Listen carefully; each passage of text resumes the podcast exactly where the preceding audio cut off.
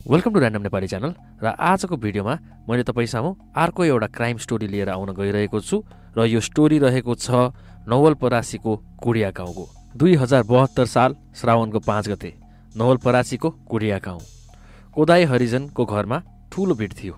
कोदाईको अठार वर्षीय छोरा साह्रै नै बिरामी थिए। उनलाई केही मद्दत कि उनका छिमेकी परमानन्द कोहर उनको घर जान्छन्। त्यहाँ धेरै मान्छेको भिड देखेर र सन्चो पार्नको लागि एउटा धामी बोलाएको भएर उनले त्यहाँ आफ्नो खासै काम नभएको जस्तो देखेपछि उनी त्यहाँबाट निस्किन्छन् र आफ्नो कामतर्फ लाग्छन्। काम सिद्ध्याएर राति उनी घर फर्किन्छन् र आफ्नो दस वर्षीय छोरा जीवन कोहरलाई खोज्छन्। जीवन घरमा भेटिँदैन। छिमेकी र वरिपरि गाउँमा पुरै खोज्छन्। कतै पनि जीवनलाई भेटाउन सक्दैनन्। परमानन्दलाई धेरै नै पिर पर्न थाल्छ।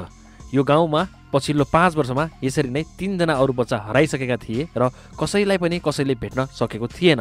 आफ्नो छोरो पनि कता हरायो र केही भयो कि भनेर उनलाई साह्रै नै पिर पर्छ त्यसैले उनी प्रहरीका उजुरी दिन जान्छन्। प्रहरीले उजुरी पाएपछि गाउँको घर दैलो सबै ठाउँ खोज्छ बच्चा कतै पनि भेटिँदैन।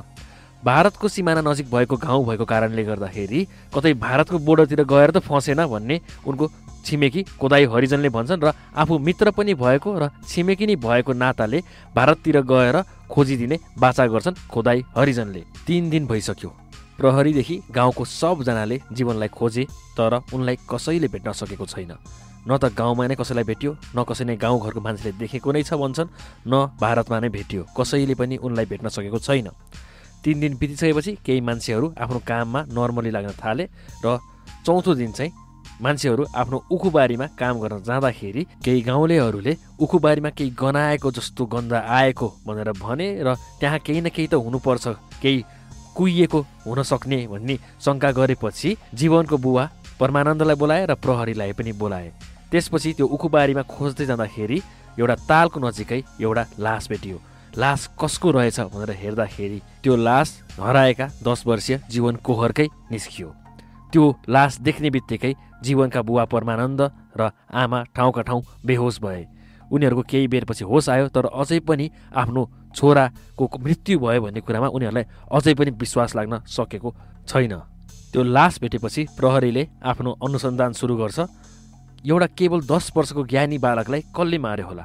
त्यो नि घाँटी काटेर भनेर प्रहरीले आफ्नो अनुसन्धान सुरु गर्छ। जीवनको बुवा परमानन्दको कसैसँग झगडा छ कि केही रिसिभी छ कि भनेर इन्भेस्टिगेसन सुरु गर्दा कोहीसँग पनि रिसिभी देखिँदैन।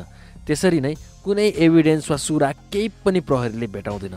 तर त्यही बेला मृतकको बुवा परमानन्दको दिमागमा केही कुरा चल्छ। चार दिन अघि आफ्नो छिमेकीको घरमा धामी बोलाएको र धामीले केही बलिको कुरा गरिरहेको उनलाई ठ्याक्क दिमागमा आउँछ एउटा स्ट्राइक गर्छ। उनको दिमागमा शङ्का चल्छ के यो जुन बलि भनेको त्यो धामीले त्यो के मानव बलि त थिएन? भनेर उनको दिमागमा कुराहरू खेल्न थाल्छ। यो कुरा दिमागमा स्ट्राइक गरेपछि परमानन्दलाई केही शङ्का लाग्यो र यो कुरा गएर प्रहरीलाई उनले भनिहाल्छन् सुनाइहाल्छन्।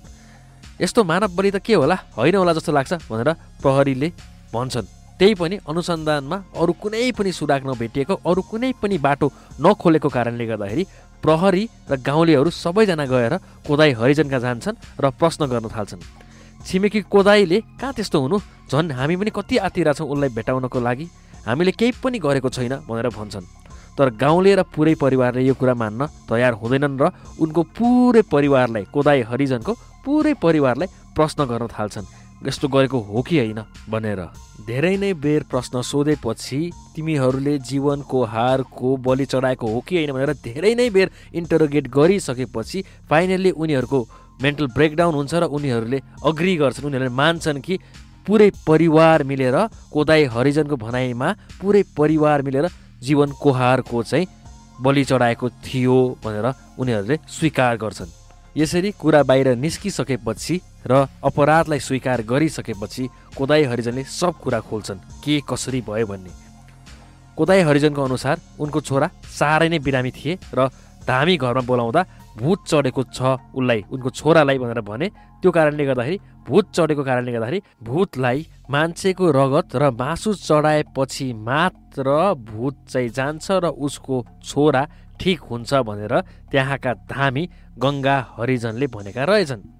यस्तो कुरा सुनेपछि कोदाई हरिजनले आफ्नो छोरालाई ठिक पार्नको लागि जे पनि गर्न तयार छु भनेर जो जो मान्छेले आफूलाई बलि खोज्न मद्दत पुर्याउँछ र बलि दिन मद्दत गर्छ पचास हजारसम्म दिन्छु भनेर मान्छे बटुलेको रहेछ। श्रावण पाँच गते बाटोमा जीवन कोहरलाई एक्लै देखेछ र उसलाई बिस्कुट र पचास रुपियाँ देखाएर घर बोलाएछ अझै धेरै बिस्कुट दिन्छु भनेर।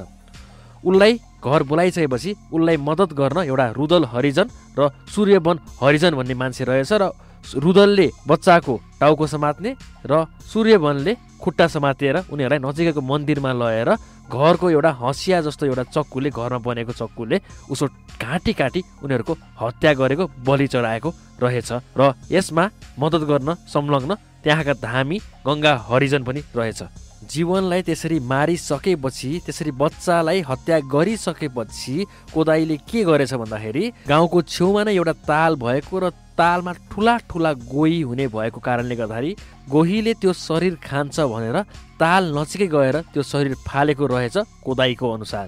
तर गोहीले त्यो शरीर नखाएपछि त्यो शरीर भेटियो र उनीहरूको यो अपराध पनि पक्राउ पर्यो।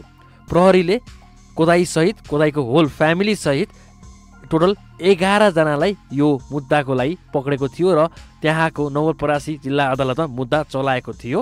ती एघारजना मध्ये दसजनालाई अदालतले आजीवन कारावासको सजाय दियो भने एकजनालाई भने पाँच वर्षको जेल सजाय अदालतले सुनाएको थियो।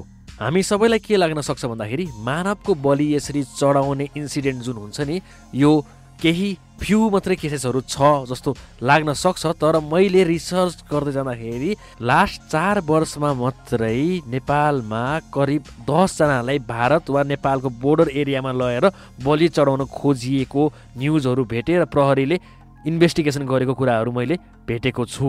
फर इक्जाम्पल एउटा इन्सिडेन्टमा कोही एउटा महिलालाई टप मोडल बनाउँछु भनेर चाहिँ भारत लान खोजिएको रहेछ र भारतमा चाहिँ उनलाई चाहिँ के एउटा कल्टलाई दिएर मानव बलि चढाउन खोजिएको रहेछ भनेर प्रहरीले दुईजनालाई पक्राउ गरेको थियो।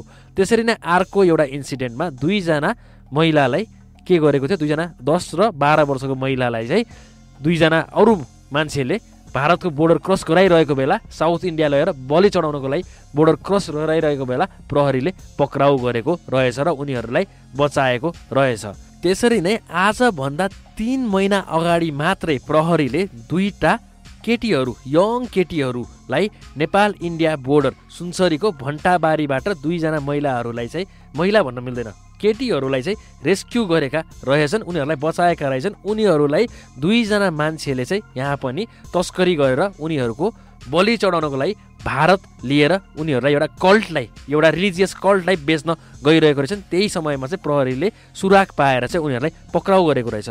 सो यस्तो सुपरस्टिसनले गर्दाखेरि मानवको समेत बलि चढाउने स्थिति चाहिँ हाम्रो देशमा छ र पैसाको लागि मान्छे तस्करी त्यो नि मार्नको लागि तस्करी गर्ने टेन्डेन्सी नेपालमा एकदमै प्रेभेलेन्ट रहेछ भनेर चाहिँ यी इन्सिडेन्टहरूले हामीलाई देखाएको छ। आजको भिडियो तपाईँलाई कस्तो लाग्यो? यो भिडियो मन परेमा यसलाई लाइक गर्न र यो भिडियोमा कमेन्ट गर्न नबिर्सिनु होला र यो च्यानललाई सब्सक्राइब गर्नुभएको छैन भने सब्सक्राइब पनि गर्न नबिर्सिनु होला र हामी फेरि भेटौँला चाँडै नै नयाँ भिडियोको साथमा। C you soon